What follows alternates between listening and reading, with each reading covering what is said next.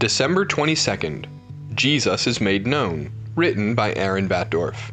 John 1 14 to 18. And the Word became flesh and dwelt among us, and we have seen his glory glory as of the only Son from the Father, full of grace and truth.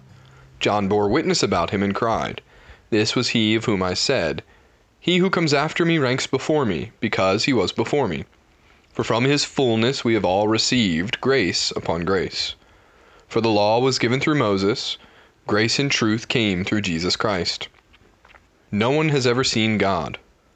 The only God, who is at the Father's side, he has made him known. I love Christmas songs. From the classics like Hark the Herald Angels Sing to the newer ones like Prepare Him Room, the songs have such rich lyrics that teach us the significance of Christmas. Take, for instance, the opening lines from O Holy Night. O holy night, the stars are brightly shining. It is the night of our dear Saviour's birth.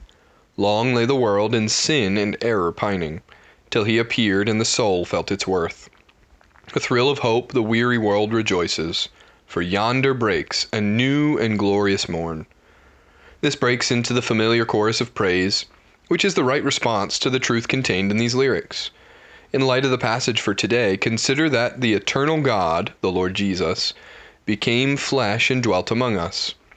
Like the song says, he did this even though the world was full of sin. Jesus came to this earth knowing what he was getting himself into. This truly is a thrill of hope. On this new and glorious morn, we celebrate that Jesus came to earth to take our sin and bear our cross. J.C. Ryle, in his commentary on John, said of verse 14 The passage of Scripture now before us is very short, if we measure it by words, but it is very long if we measure it by the nature of its contents. True, indeed! In so few words, John mines the depths of all that took place on that holy night. The glory of God was revealed as Jesus entered the world to make the invisible God visible. In Jesus, we come to know God more fully and learn what He is like. The right response to this is the familiar chorus of praise Fall on your knees. Oh, hear the angel voices. O night divine, O night when Christ was born, O night, O holy night, O night divine.